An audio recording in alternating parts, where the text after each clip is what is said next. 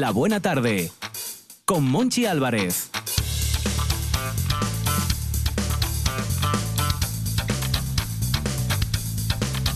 País Astur, familia de la Buena Tarde, universo, mundo, aquí estoy en carne mortal para recitar con alma de poeta que a las 4 y 7 minutos sigue siendo miércoles 21 de junio de 2023 y también para añadir que les esperan dos horas de radio emparentadas con los sueños, que no con el sueño, las siestas son para el fin de...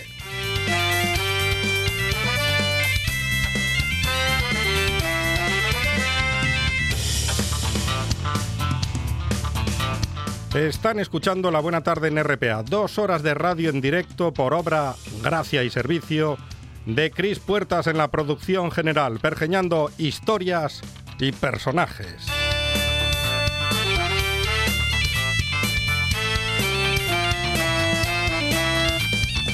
Juan Saiz Pendás y Antonio Robés haciendo magia desde la sala de máquinas.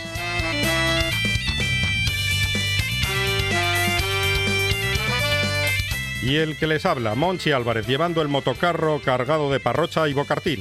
Comenzamos.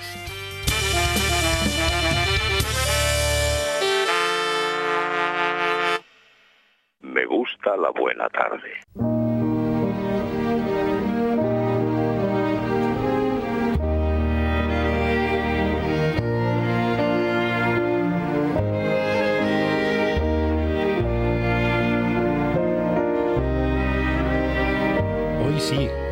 Por fin entra el verano en almanaques y corazones de manera oficial. Y yo ya espero ansioso noticias de Gibraltar, Tamara Falcó, Paquirrín, la familia irreal en Maribén y demás bazofia de fast food. Hace calor y las meninges pueden sufrir. Lo que sigo sin entender, tal vez por el calor, es que cuando salgo a la calle veo una querencia por la gabardina a estas alturas del año que, no la entiendo, la verdad, no la entiendo. Y sobre todo entre las, las mozas, causa furor este, este, new, eh, este look tan neoyorquino, ¿no? Lo de la gabardina, la gabardina de, de toda la vida. Llevan playeros, pantalón chino similar, camiseta negra y gabardina. La de Colombo, la de toda la vida, la gabardina de los espías de Top Secret. Y eso que hace calor mucho calor.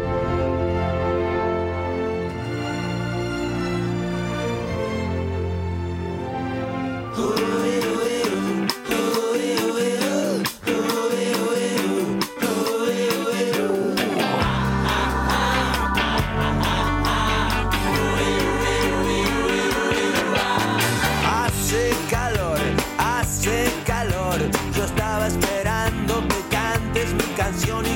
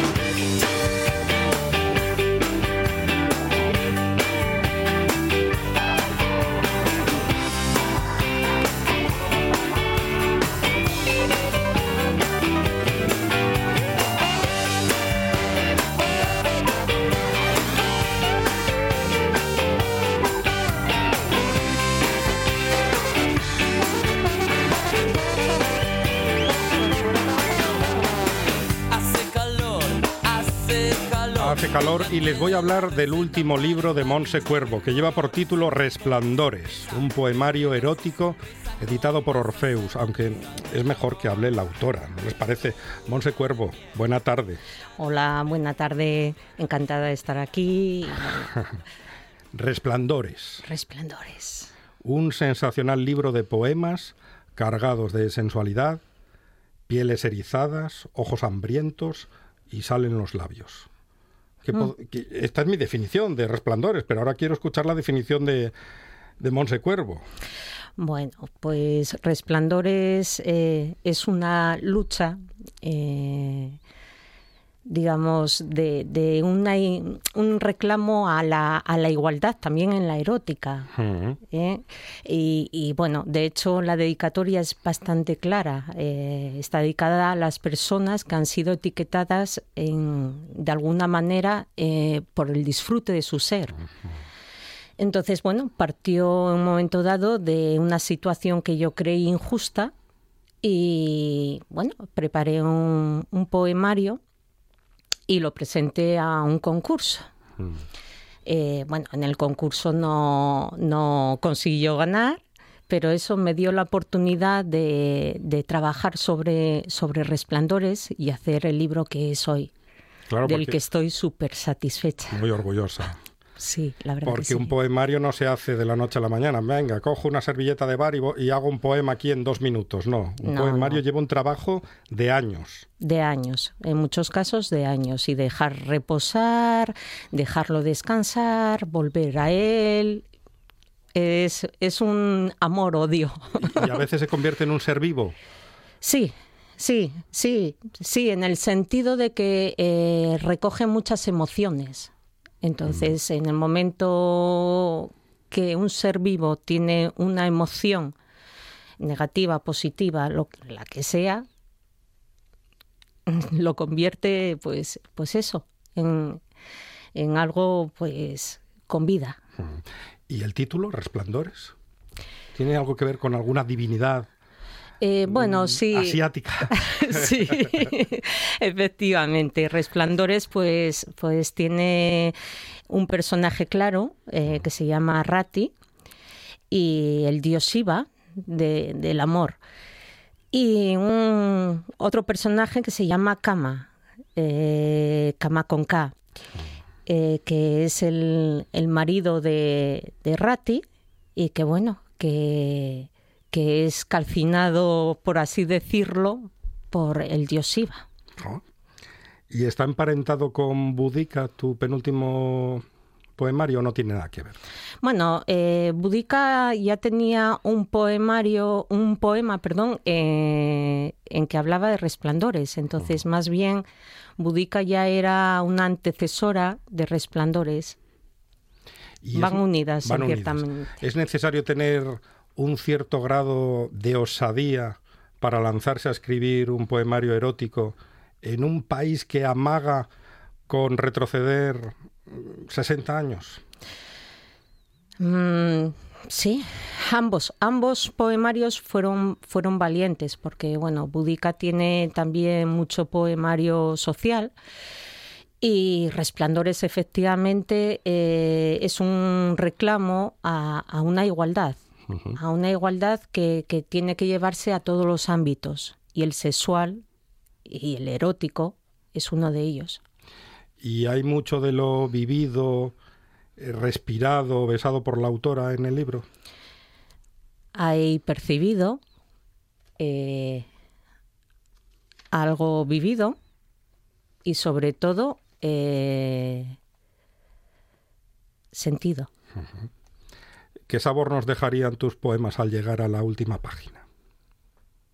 Mm, pues no sé, esperanza. De hecho, el último, el último poema es un reclamo al amor, en cierta manera. Hablo de poemas porque bueno, hay una segunda parte del libro en que, en que incluyo relato erótico intente separar y unir a la vez ambos conceptos.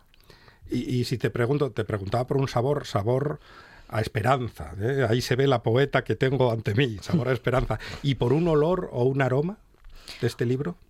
Un aroma. Mm, libertad. ¿Y qué delata el deseo por alguien? ¿Los ojos hambrientos, unas manos nerviosas o unos labios que tiemblan? Todo es un conjunto, todo es una muestra, todos son señales. Señales que, que bueno, como seres vivientes eh, lanzamos a- hacia la otra persona. Recorrido que está teniendo este libro, porque ya lo has presentado en, en Madrid, en Gijón, vas a seguir con las presentaciones. Sí, la- Eh, ¿qué, la te, qué te dice el público? La próxima parada será en la, en la Semana Negra de, de Xixón, ¿eh? que allí nos veremos. Sí. Y el público, mm, de momento, está entre sorpresa, Sí. sorpresa, quizás eh, esperaban otra cosa, pero sorpresa grata. Sí, Mm, de las buenas. De las buenas, de las que convencen. Me quedo con, con esas eh, expresiones de, de gente que lo ha leído, que bueno, que cierran el libro y dicen, me ha encantado. Qué bien, qué bien. A, a mí me encantó el libro. ¿eh? Sí, Una maravilla el libro, me alegro. Si te pido que me leas un par de poemas, ya sabes que aquí tenemos una fama bien ganada de atracadores en la radio.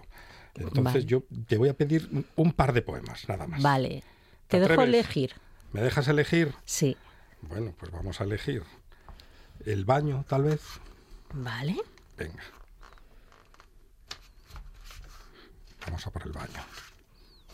Porque el baño es un lugar importantísimo en la casa mm, para muchas cosas. Para muchas cosas. También para el sexo. Hombre, cualquier parte es importante y... y-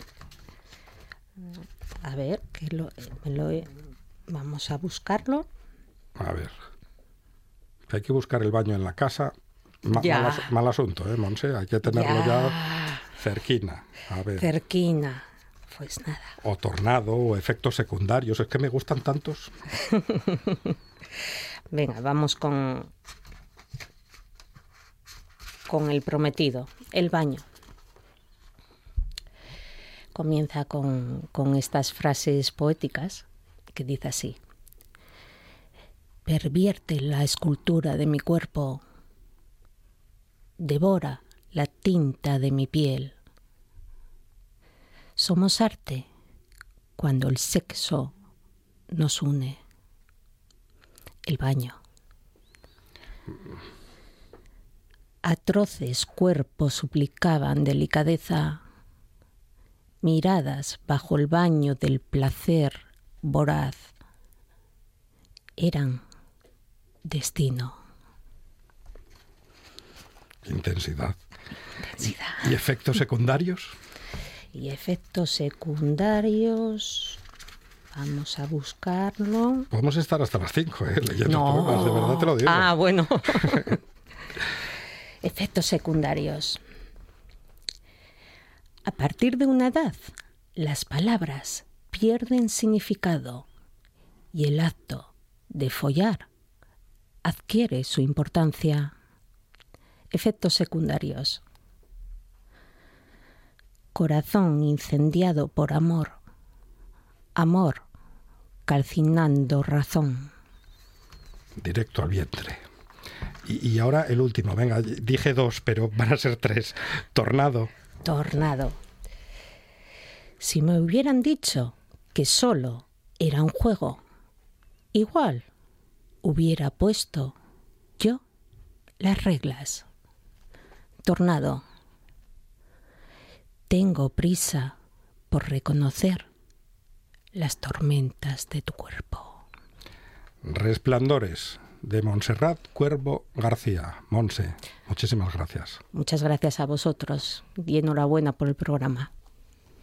Un programa de viajes, turismo, aventura e historia lleno de contenidos didácticos con los que aprender y divertirse. Un escaparate turístico donde se incluyen información sobre casas rurales, hoteles, gastronomía, turismo de aventura, senderismo, Voy festivales. a volver a salir y quiero que me aplaudáis como si fuera yo que sé. Un buen día para viajar. Un programa de apoyo al sector turístico de Asturias. Sábados y domingos a las 10 de la mañana. En toda Asturias. RPA, la radio autonómica.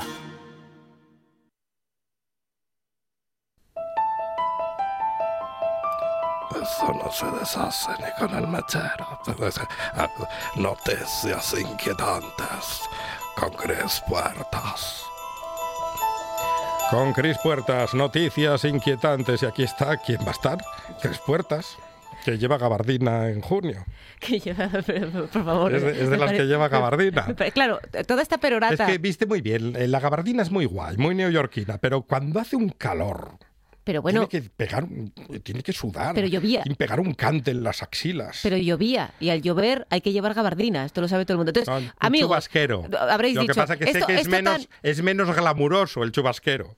Pero que un chubasquero, como un chubasquero, un chubasquero como si fuéramos turistas de estos que Eh, cae, cae una gota y se ponen es. como si fueran al Dragon Khan este de, Eh, de ahí, tal. ahí, ahí. No, no estoy de acuerdo con esto. Pero me encanta. o sea, hab- habrán ustedes percibido, bueno, hay un discurso que ha hecho Monchi al empezar el programa aleatorio, quizá. No, Bueno, discur- no. son- discurso es mucho decir. Bueno, sí, Sí, chascarrillo. un chascarrillo, una charla quizá, sobre la gente que va con gabardina. Pues sí, iba por mí. O sea, es- esto es, era a molestar a una compañera, No, a una amiga, no. a una persona que confiaba en usted. No, pero si yo tengo esa gabardina, pero no la llevo en junio, ni en julio, Pero que que seguramente está- que la veremos que- en julio y en agosto. Yo ayer pasé todo el día fuera de casa. Hice, Mm. Entonces, claro, eh, la- cuando salí de casa llovía. Cuando Cuando- salí de casa, dejé la gabardina en el rincón. Exacto. Entonces Mm. fui el resto del día vestida de Colombo porque ya no podía hacer otra cosa. Esto es así. Pero bueno, por lo menos Colombo eh, limpio. O Colombo, porque Colombo... ¿se usted me vio ayer, dígalo usted. Por eso, por eso. eh, limpia, planchada. limpia, planchadina, todo, todo curiosísimo. Todo muy bien, Porque todo Colombo bien. lleva unos lamparones en aquella gabardina. Pero formaba parte de su encanto. Sí, sí. No, a mí me gusta la gabardina, pero en otoño, otoño-invierno. Bueno. En verano no la pongo Porque es me- usted una persona mainstream. me da, un, me da un calor, es que ver a la gente ahí con esa gabardina, digo, pero por favor, si ya llegó el verano. Tenemos noticias, que es que nos salimos del sendero salimos con una del- facilidad del pasmosa. Yo hoy me había traído, porque ya que la sintonía eh, magistralmente locutada, eh, la sintonía que tenemos Mm. Sí. para esta sección, esto Es un, es un amigo de Antonio Robés, el, es- el que locuta. Un amigo talentosísimo. Sí. Y eh, eh, tiene, tiene este aura como de miedo, de terror. Dije, voy a buscar específicamente noticias que sean de terror. Ah, me agrada. Claro. Y durante este proceso, esto es maravilloso porque, amigos, esto no es como, como Iker Jiménez que finge sorpresa en su propio programa. que él, O sea, Mancho realmente no sabe de qué voy a hablar. O sea, él, él ha decidido que confía en mí. Sí, no, pero es que es, un- es muy teatrero Iker Jiménez, en Sí. el peor de los sentidos del, Sí, del es término. ¿eh? hay que dejar- Oh, este término oh, peyorativo a mí no me gusta, pero Ya, lo, enti- bueno, lo pero en este- entiendo, en lo este entiendo. caso, lo- ¡Oh, general! ¿De qué va a hablar? ¿Cómo es Pero si está todo pactado y en el guion, Iker Jiménez, que te estás quedando calvo de la tensión, del estrés. Eso ha sido muy gratuito. Bueno, como ayer lo de Herrera, ya sabe que Bueno, bueno, bueno. está puesto en el guion. Hoy toca meterse con... Yo también considero que es hora de cambiar la talla de la chaqueta. Que su- lo- es el síndrome de Alan Rickman al final de su vida, que es como, ha usted aumentado de talla y Sí. no pasa nada, está usted muy bien, pero cambie usted la talla porque si cierra la chaqueta puede morir una persona. Cierto. Y es otra de las modas que se llevan y, y ni entiendo yo, ni entiende Juan Saiz Pendas, que lo tenemos muy comentado aquí, que es la chaqueta de la primera, del primo cuando hizo la primera comunión y te la deja a ti. ¿Por qué se llevan americanas ahora raquíticas? La manga tres cuartos, ¿no? Sí, que dice, pero- pero a- a a mitad ver, del antebrazo. Señor, no es su talla, no lleves americana. Bueno, hombre, pero eso es en un- los 90 era todo lo contrario, se llevaba una americana para flotar en Claro. ella. En los 80, no es más 80, no es 80, más corrupción en Miami, podemos estar 80, hablando. 90, 80, 90. 80, sí, 90. sí, sí. Bien. Eh, podemos estar a punto del récord de hacer la sección de noticias sin ninguna noticia. ¿Puede estar pasando Po- esto? podría pasar. De estar aquí peloteando y no llegar a hacer ninguna noticia. Porque les recuerdo que el primer día hice tres, el segundo dos y ayer una.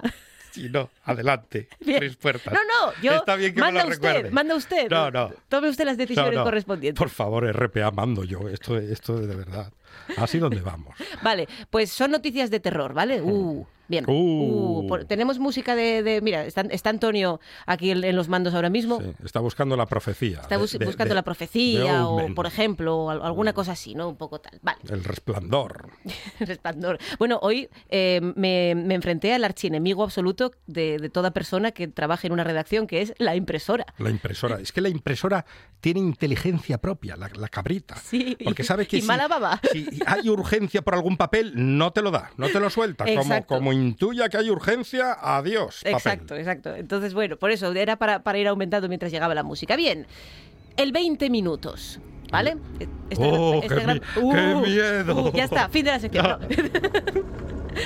Encuentran una momia prehispánica atada y rodeada de hojas de coca cerca de un campo de fútbol. Todo está cerca de un campo de fútbol. Una mala tarde la tiene cualquiera. O se mide en campos de fútbol. Todo se mide en campos de fútbol. ¿Pero sabe cómo se llama este campo de fútbol en en, concreto? O en hamsters. Esto ha ocurrido esta semana. Sí. Este campo se llama el Sporting de Cristal, El Sporting de Cristal. que está en Perú. Como diría aquel locutor argentino, todo tiene que ver con todo. Qué hermanamiento Sí, más bonito, qué cosa más Sporting de linda. Cristal. Y aparece una, Ah, una claro, momia. Claro, el tema es que eh, esto es- un poco más triste de lo que parece, porque claro, la momia, pues eso se, se, eh, persever- se perse- perseveró. Perseveró es una palabra que puede utilizar aquí. se- Sí, sí. Sí, pero- Sí, de no hecho, correcta, de hecho la, está, puede usted la está utilizarla. utilizando. La erróneamente la está usted No utilizando. pasa nada. Se preservó. Se preservó. No, yo pensaba que había perseverado En alguna manía la, la momia. No, yo entiendo que habrá perseverado en su vida porque si es una momia es que tiene perres, ¿no? O sea, estamos de acuerdo un poco en que cuerpo momificado, Ya. salvo accidente, normalmente es porque hay perres para... Y si hay perres, hay droga. Que se lo pregunten Hombre, a Froilán. hojas de coca había. Yo, Sí. yo no me responsabilizo de las opiniones de Monchi, que aquí el- el- el- la ciudad está cambiando. Entonces, yo, Entonces era un- una momia. A ver, es una- recapitulemos. Una, momia. Una momia. Una momia. La atan porque es una parte del ritual y Sí. está en, en hojas de coca. Y, Hojas de coca. Claro, Pero que- las hojas de coca que están alrededor de la momia, Yo entiendo que están em, em, embadurnada. la- sí, eh, la envol- momia está envolviéndola de alguna manera. Como- envolviendo- Como, Keith Richards. Es un poco que nos lo puso antes Juan Saiz Pendas. haga el favor. que bueno, que nos va a demandar Keith Richards por un- esto. ¿En serio va a pasar? No va a pasar al esto. señor Richards. Un respeto, un amor, un afecto, un me, todo lo que me la quiera está este con, una momia drogadicta del no, Perú. No, porque es que además esto aquí hay un drama, porque Sí. claro, la momia en sí estaba preservada en un lugar que era un antiguo templo y tal. ¿Qué La, mo- pasó? la momia en sí tiene dos discos, ¿no? Momia en sí. La momia en sí. Es otro rapero. El Tito en sí. Tenemos que poner un día una canción de este señor, por Sí, cierto. sí. Esto me recuerda. Bien. Eh, vale. Pues entonces, claro, ¿qué pasa? Que eh, aparte del templo se construyó este, este campo de fútbol del Sporting de Cristal. Encima del templo. Encima del templo. ¿Cómo va a ganar una liga el Sporting de Cristal? Es como poltergeist. Encima del templo es ahí. inviable. Momias ahí abajo que, que- que- le, dan le dan al balón y sale una tibia. ¿Se, se imagina usted, o sea, ¿por qué no han mirado si hay un cementerio indio o algo? ¿En el de- Molinón? Debajo del Molinón. No, no, en el Molinón tiene que haber ahí. Vamos. ¿Qué, qué tiene que haber? Hable usted, Tiene- Monchi. tiene- Eh, no, uy, no, pues no, no. He tocado en hueso, no, perdón, se ha Sí. acabado la broma. Sí, ha se ha toca- acabado la risa. Ha tocado un ha hueso, sí, sí, ha tocado un hueso, nunca mejor dicho. Lo que tiene que haber debajo del Molinón. Mejor no decirlo. ¿Quiere usted que continúe o, o Sí, sí, pero es que, claro, Que yo ya mm, tengo que marchar igual. No, no, continúe, continúe, Oye, acabe, acabe, remate la noticia. remato esta noticia. Pero es que No lo, de- cuento lo más, del ya. Sporting me duele mucho. No, ya lo sé, ya lo sé. me por eso duele yo muchísimo no- porque es un equipo que, que es el equipo de mi corazón, pero es un equipo que últimamente está como el Sporting Cristal, no, está como la momia Como esa, la momia esa directamente. La momia apareció debajo de, tengo aquí apuntado, 8 toneladas de basura. Hmm. Esto también no está bien. Y eh, había también unos indigentes viviendo encima de las 8 toneladas de basura. Entonces la momia estaba debajo de todo esto. Sí. Y ¿Y, co- ahora- y cómo parece? ¿Qué, qué pasó? ¿El camión de Por- no, porque por había, allí? porque había un equipo de excavadores que estuvieron. Claro, ellos estaban buscando entre la basura, estaban buscando cosas entre la basura, pero claro, no, no esperaban encontrar una momia que antaño tendría pues su. su- ¿Qué, qué haría cogersa con una momia rodeada de, de coca? ¿Qué- pa- a- ¿Dónde, la pone- ¿Dónde la ponemos? ¿En el amarillo, Amigos, en el verde? en las redes sociales de la Buena Tarde, por favor, procedan ustedes a contestar Facebook, Instagram, TikTok, Da, eh. Tinder, Grinder, en todas partes, ¿Ves? por favor, procedan ustedes a contestar qué haría Cogersa. Esa es la pregunta retórica al que les En, invitamos en a Perú, contestar. con esta momia. ¿Qué, qué haría Cogersa en Perú Orgánico. con una momia? Me dicen que orgánico. Que orgánico, en Sí. el de orgánico. Muy bien. Reciclen, amigos. Sí, reciclen Solo momias. tenemos un planeta. Ya está la noticia. está, porque da un- no, una- lección final Me, gusta, me gusta ese eslogan. Sí, ¿no? Viene bien después de cogerse. Mm, Cris Puertas, Sí. muchísimas gracias. Marcho ya. Sí, sí. Vale. Hasta luego. Concurso de podcast de RTPA. La Radiotelevisión del Principado convoca el primer concurso de podcast de ficción y no ficción. Presenta tus trabajos hasta el 31 de julio. Gana premios en metálico y la posibilidad de escuchar tu podcast aquí, en RPA, la radio autonómica de Asturias. Consulta las bases en www.rtpa.es. Concurso de podcast de RTPA. RTPA con el talento asturiano. RTPA. Vocación de servicio público.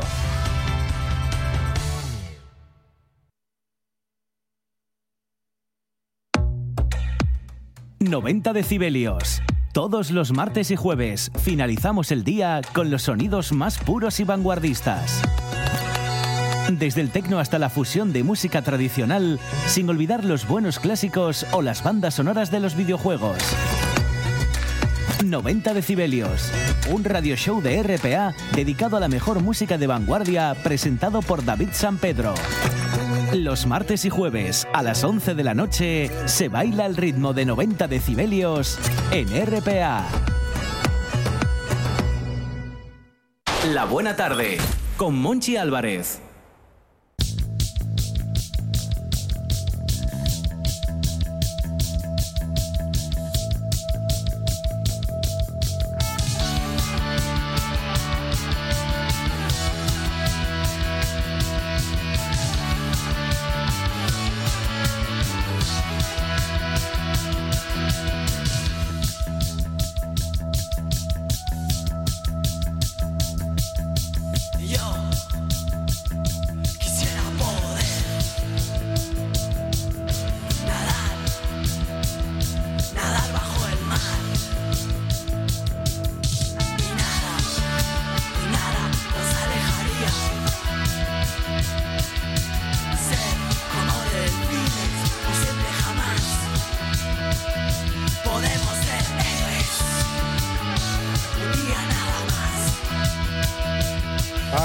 Asturias. Eh, Cris Puertas, sigue aquí, no se iba. Creí que si no me movía, que su visión se basaba en el No. movimiento. Bueno, nada, quédese, quédese. Vale, vale, vale.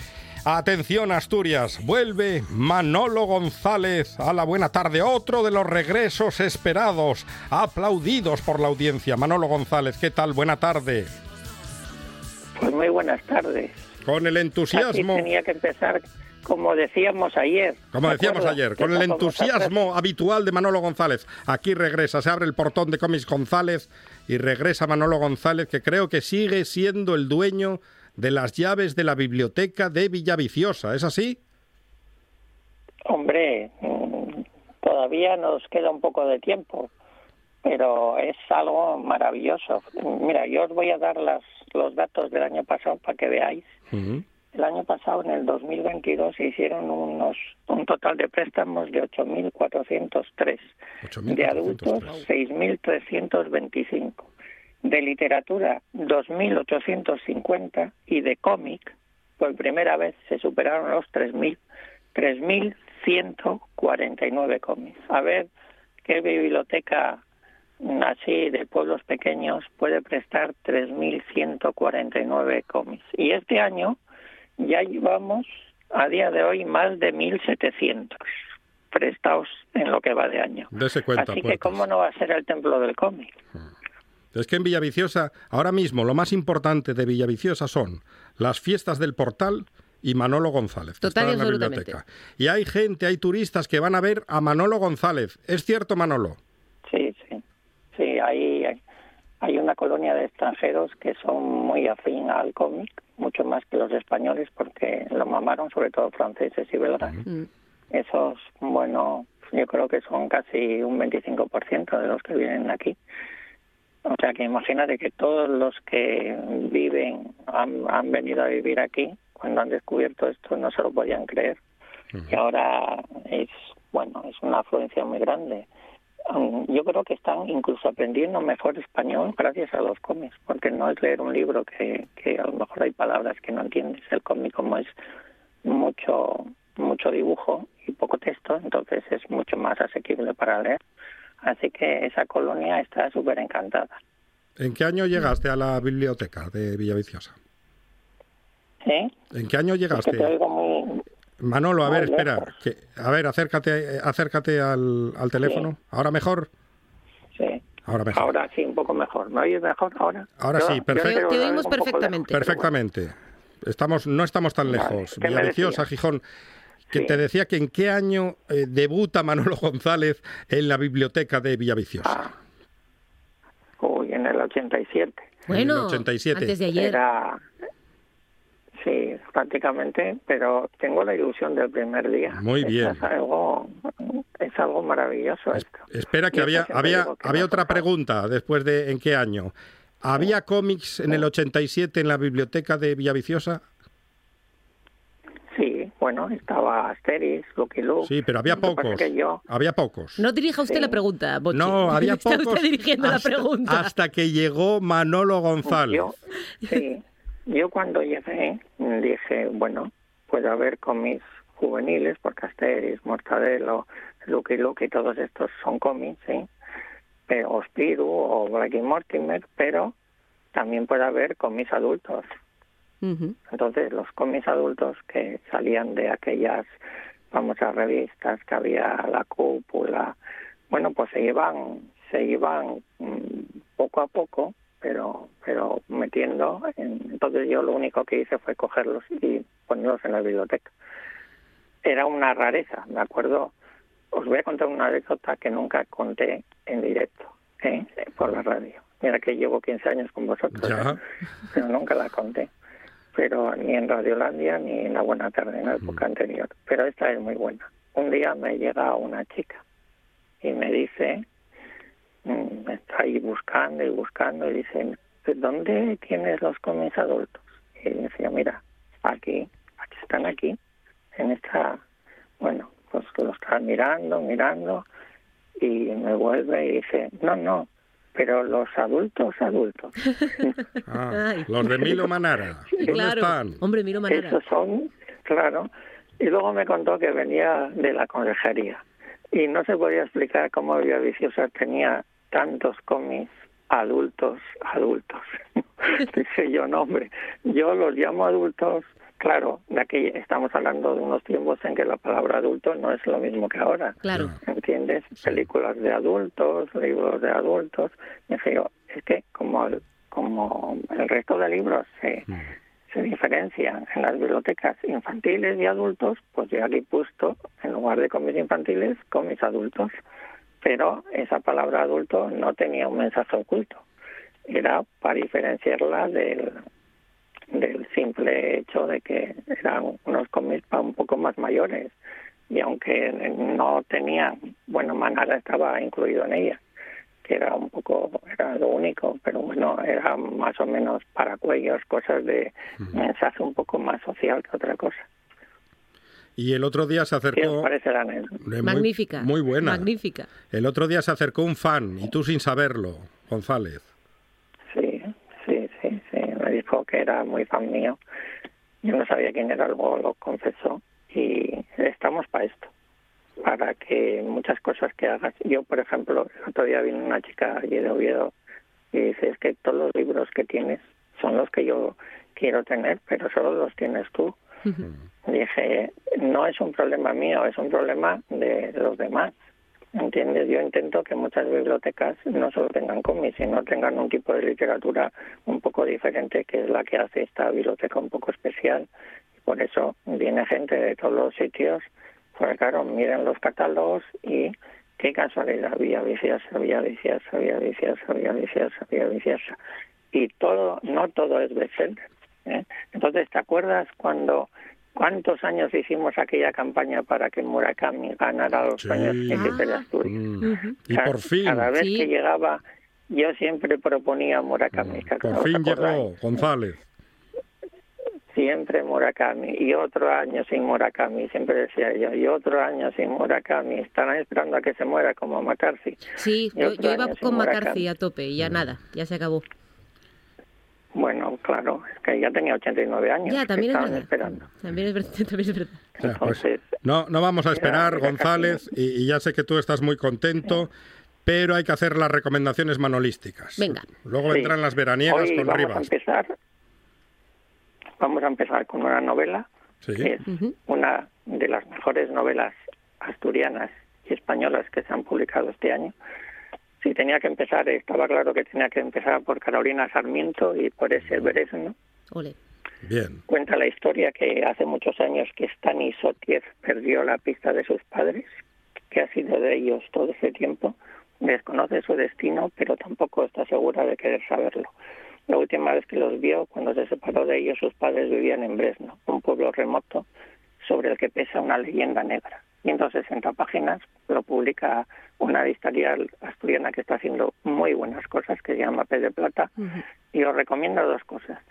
Primero, que después de leerlo la primera vez que os va, que os va a gustar mucho, mucho, lea, lo leáis una segunda vez para que veáis lo bien que escribe Carolina, que es algo digno de admirar. Y vamos a empezar con dos cómics. Dos cómics. El primer cómic es de Agustín Comoto, se llama Nebrija, lo publica Nórdica, tiene 176 páginas y es un cómic dedicado al principal humanista hispánico en su quinto centenario. Mirar, fijaros en lo que dice Juan Bonilla en el prólogo, que los grandes nombres de nuestra cultura corren el riesgo al, al bautizar frecuentemente plazas, institutos, fundaciones, colegios, premios, que hoy en día Cervantes es más un premio que un novelista. Colón es más una plaza que un navegante. Menéndez Pelayo es más unos cursos de verano que un polígrafo. Y Nebrija es más una universidad que un gramático. Este cómic nos acerca a la vida y obra de, Nebrija. Se da especial relevancia al contexto histórico en el que vivió este humanista, que fue el introductor del Renacimiento italiano en España. Si estáis cerca de una biblioteca y no tienen el cómic de Nebrija, por favor, decir que lo compren, porque es, esta es una historia que todo el mundo debería de conocer y nadie sabe quién es Nebrija. Y para acabar, ya sabéis qué día es hoy, ¿no? ¿Hoy es el Día Europeo de la Música? Claro, entonces, ¿qué mejor que una cantante que no conoce nadie, desgraciadamente? El cómic ha sido editado por Norma, tiene unas 100 páginas. Los autores son Díaz Canales y Alonso Iglesias. Y se llama Judy, Judy Seal, Éxtasis y Redención. No tendréis ni idea quién es Judy Seal. No. No, no, está bien que tú hagas referencia a esto, que somos unos ignorantes. Exacto, exacto. Pero ya nos lo vas a contar tú.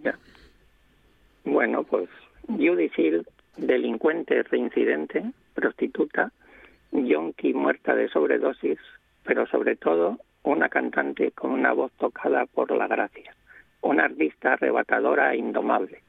Relativamente desconocida en vida, su figura empieza a ser ahora reivindicada como una de las grandes damas del folk, a la altura de Johnny Mitchell o Carol King.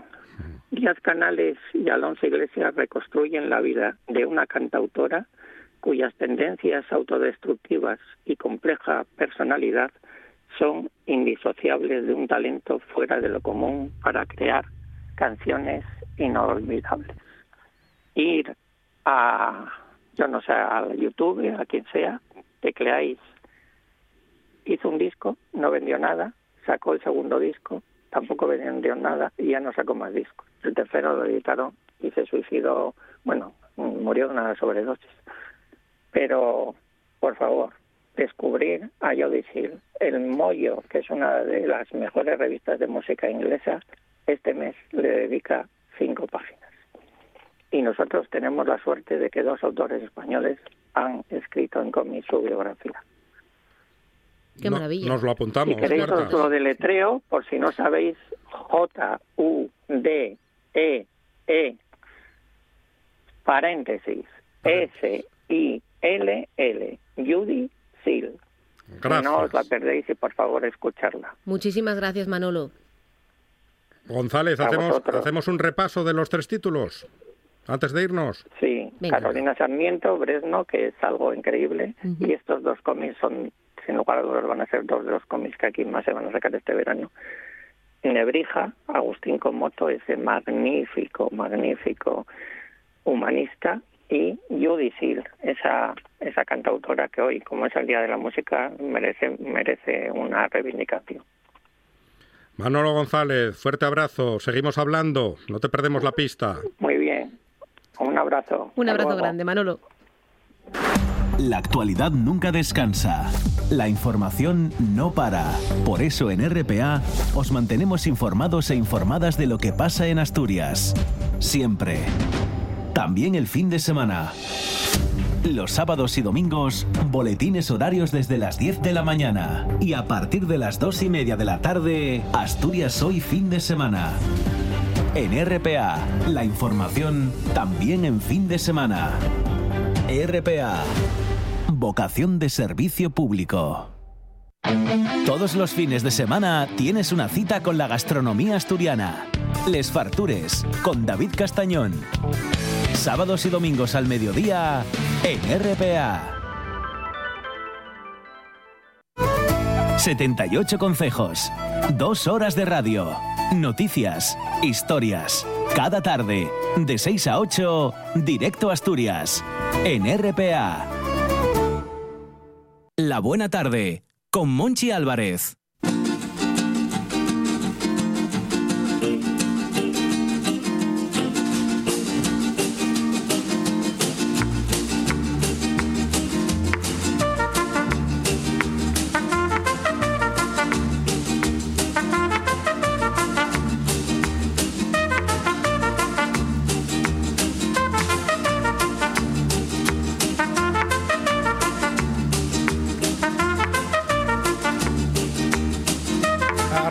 Recomendar desde la radio como si no hubiese mañana. Recomendaciones manolísticas, ahora recomendaciones veraniegas. Eh, Cris Puerta, ¿siga aquí? Es que en la redacción me aburro. ¿No puedo estar un Ah, poco más? Sí, sí, siga aquí, sin problema. Gracias. David Rivas, ¿qué tal? Hola, buenas tardes. Ya hacía mucho no hablar contigo, Monchi. Hacía mucho que no hablábamos con David Rivas, que es un personaje esencial en la historia contemporánea del país Astur. Un humanista, bueno, de los de, de primera división. Ya sabe que yo siempre busco ejemplos futbolísticos, Cris Puertas, Sí. de primera división. Y si por mí fuese, llegaría a presidente del Principado. Fíjese bien. Por favor. Es una de mis debilidades, lo, lo confieso abiertamente. Y hoy va a recomendar mm, algo relacionado con el verano, con el aroma del verano. que mm, ya lo estamos oliendo. Sí. Y es tiempo de hierba, de ir a la hierba. Rivas, ¿qué nos comentas? Dime. Pues mira, voy a hacer un elogio de la pereza ¡Oh! Ah, y un bien. canto... Por fin alguien, canto- por fin alguien lo dice, que la pereza es buena. Gracias. No, confu- Bueno, no confundir. Sí. ¿Qué decía? Eh, y voy a, hacer, voy a hacer un canto de aquellas vacaciones en sin reloj, aquella eternidad estival, en la que todo consistía en no hacer nada. Ah, Mm. Claro. Son las vacaciones en casa, o en el pueblo donde viviera la familia, o como mucho desplazarse unos cuantos kilómetros. Todo el mundo podía pagar esas vacaciones, y como ahora decimos, el nuestro impacto sobre el medio ambiente ya era bien pequeño, ¿eh? Ya. Ahora no, ahora hay que gastar mucho, de ir a Dios en aviones, en cruceros, amontonarse todos en un mismo lugar, verles en fiestas en todos los lados. Incluso los niños desean de tener vacaciones. Ahora tienen programas de actividades, campamentos educativos, colonias para aprender informática, viajes a Ohio para aprender inglés. Ah, Yo no tengo idea de las vacaciones. Para mí las vacaciones es no hacer nada. Rascarse la barriga. Claro. No volver de las vacaciones cansado.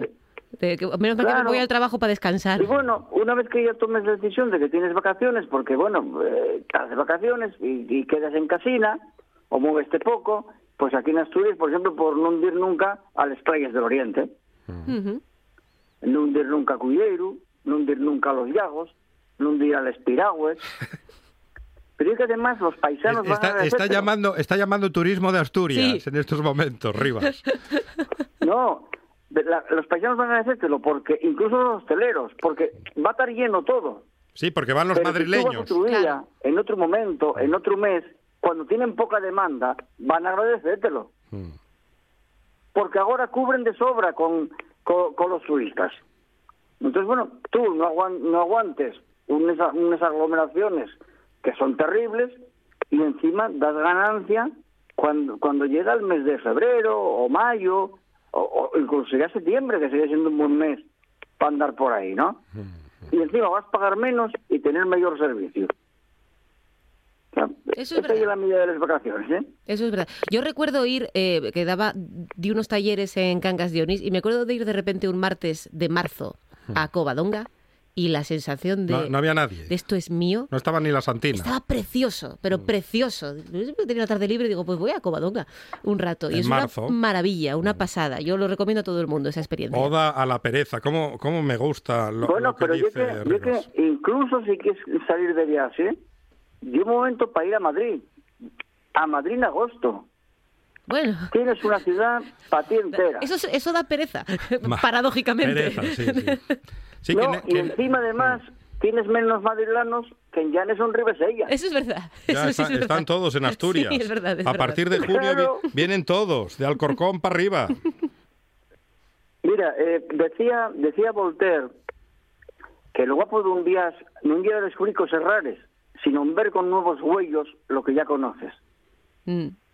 Hay una experiencia muy interesante aprovechando las vacaciones. Y bien, en la ciudad en la que viva, sobre todo la gente que vive en Sisión, Ubieu, en Avilés, en Escuenques, apuntarse a alguna excursión que monten para turistas y de repente descubres una ciudad en la que tú no habías reparado.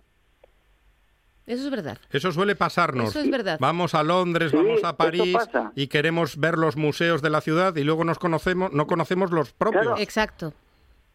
Pero no falta museos, sino sencillamente ver algunos portales de Art Deco, por ejemplo, Mm. que cuando vamos a Berlín quedamos flipando o en París mirando esos portales y los tenemos aquí en Sisión, que es una de las ciudades con más Art Deco, aunque muy destrozado por la piqueta urbanística en los últimos años, pero importante, ¿no? Entonces, eh, yo creo que sería muy interesante. Yo tengo algún amigo que hizo esa experiencia y quedó maravillado. Y luego hay, otra- hay otra cosa, otra cita que me presta a mí mucho de los viajes. Pío Baroja, que sabéis que ella era un viejo gruñón de muy mala hostia, decía, decía que a partir de una edad no, no hay que viajar a ningún sitio del que no podamos volver andando. No, es- no está mal esa Dios, filosofía. me lo voy a tatuar. A cierta edad.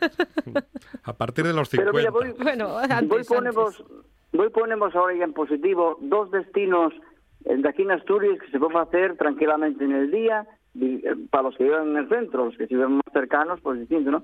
Hay dos cosas que son eh, muy guapes y que la gente va poco. Una es una aldea que se llama Arbazal, Arbazal. que Arbazal. está en la parroquia de Puelles, en Villaviciosa.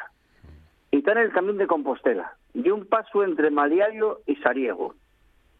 El nombre de este pueblo parece que viene de Herba, Herbazare, por lo que seguramente era un lugar de pastores que acabó siendo muy importante en los acuerdos de paz fronterizos entre los Esteros de la Mariña y desde el Valle del Nora. Bueno, y un pueblo, pasear por la escala de Herbazal y una maravilla, ¿eh? Eh, y un, tiene un oratorio vaso medieval, una antigua venta que está vinculada al monasterio de Valdedios, un precioso reloj de sol que tiene, dicen, una función y pasado y un misterio, porque hay un reloj de sol y una torre que ni está datado ni registrado en ningún documento.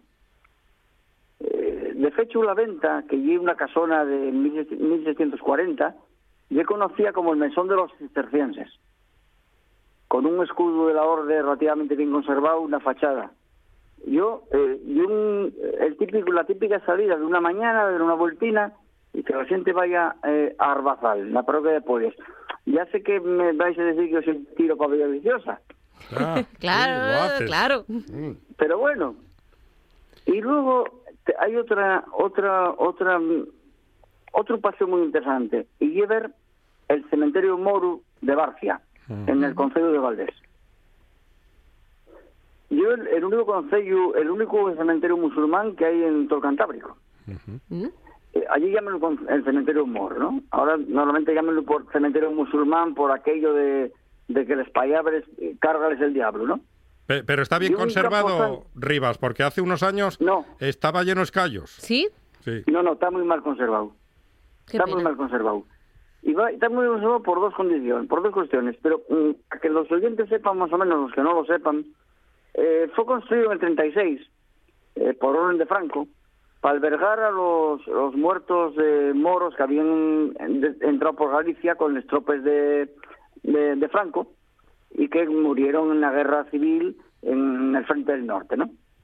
y de único en sus características, porque hay un cementerio que está construido con criterios musulmanes y, y con arquitectura entre un medio de mozárabe y magrebí.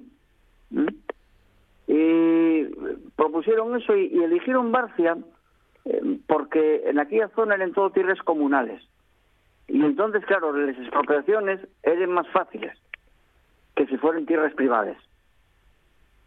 Y entonces lo, lo pusieron ahí por eso, ¿no? Y, y bueno, y la dirección lo llevaron eh, alfaquíes. O sea, los, los moros venían como toda una, infraestructura religiosa y política dentro de los sus eh, batallones. Y los alfaquíes musulmanes fueron los que dirigieron las obras, ¿no? Aunque fueron así del pueblo los que lo construyó, ¿no? Y entonces, pues, ahí son dos recintos que, eh, construidos en, en momentos distintos, 4.500 metros cuadrados. Estamos hablando de un cementerio relativamente amplio. 4.500 cua- 4.500 metros cuadrados son bastantes. Las tumbas están marcadas por, por pizarra, están orientadas eh, norte-sur, o sea, mirando a la Meca, aunque también hay un montón de tumbas dispersas, lo cual da la idea de que, de que seguramente los últimos enterramientos se hicieron un poco al tuntún. Ya los franquistas no tenían mucho interés eh, en aquello, ¿no? Y se calcula que hay unos 500 enterramientos, lo cual da una idea importante. Yo cuando voy a, Bar- a Barcia, que fui mm, algunas veces, acuérdome siempre de los cementerios de Luxemburgo. En Luxemburgo hay dos cementerios, uno pegado casi al otro. En uno están enterrados los angloamericanos y en otro los alemanes. Claro, el de los angloamericanos está impecable. El de los alemanes está fecho una yaceria. Claro. Rivas, que llega, ¿Y que qué- llega el boletín de ¿Y qué noticias. pasó con el de Barcia? Pues lo Ri- mismo. Rivas, Por una parte. Rivas, que llega el boletín de noticias, que yo te dejaría a ti eh, darlo, si, si pudieras, pero no, que hay unos compañeros Bueno, que dan el boletín termino ya, informativo. termino ya. Pero rápido, por El- favor. sí, el cementerio quedó así mal porque en el franquismo un cementerio musulmán era un problema y en la democracia un cementerio franquista también era un problema. Qué, qué- qué remates Qué tiene, remate, qué es que tenía remates que rematar, había que rematar. este había que rematar. Lo veo, lo veo en, en la de- de- del Principado.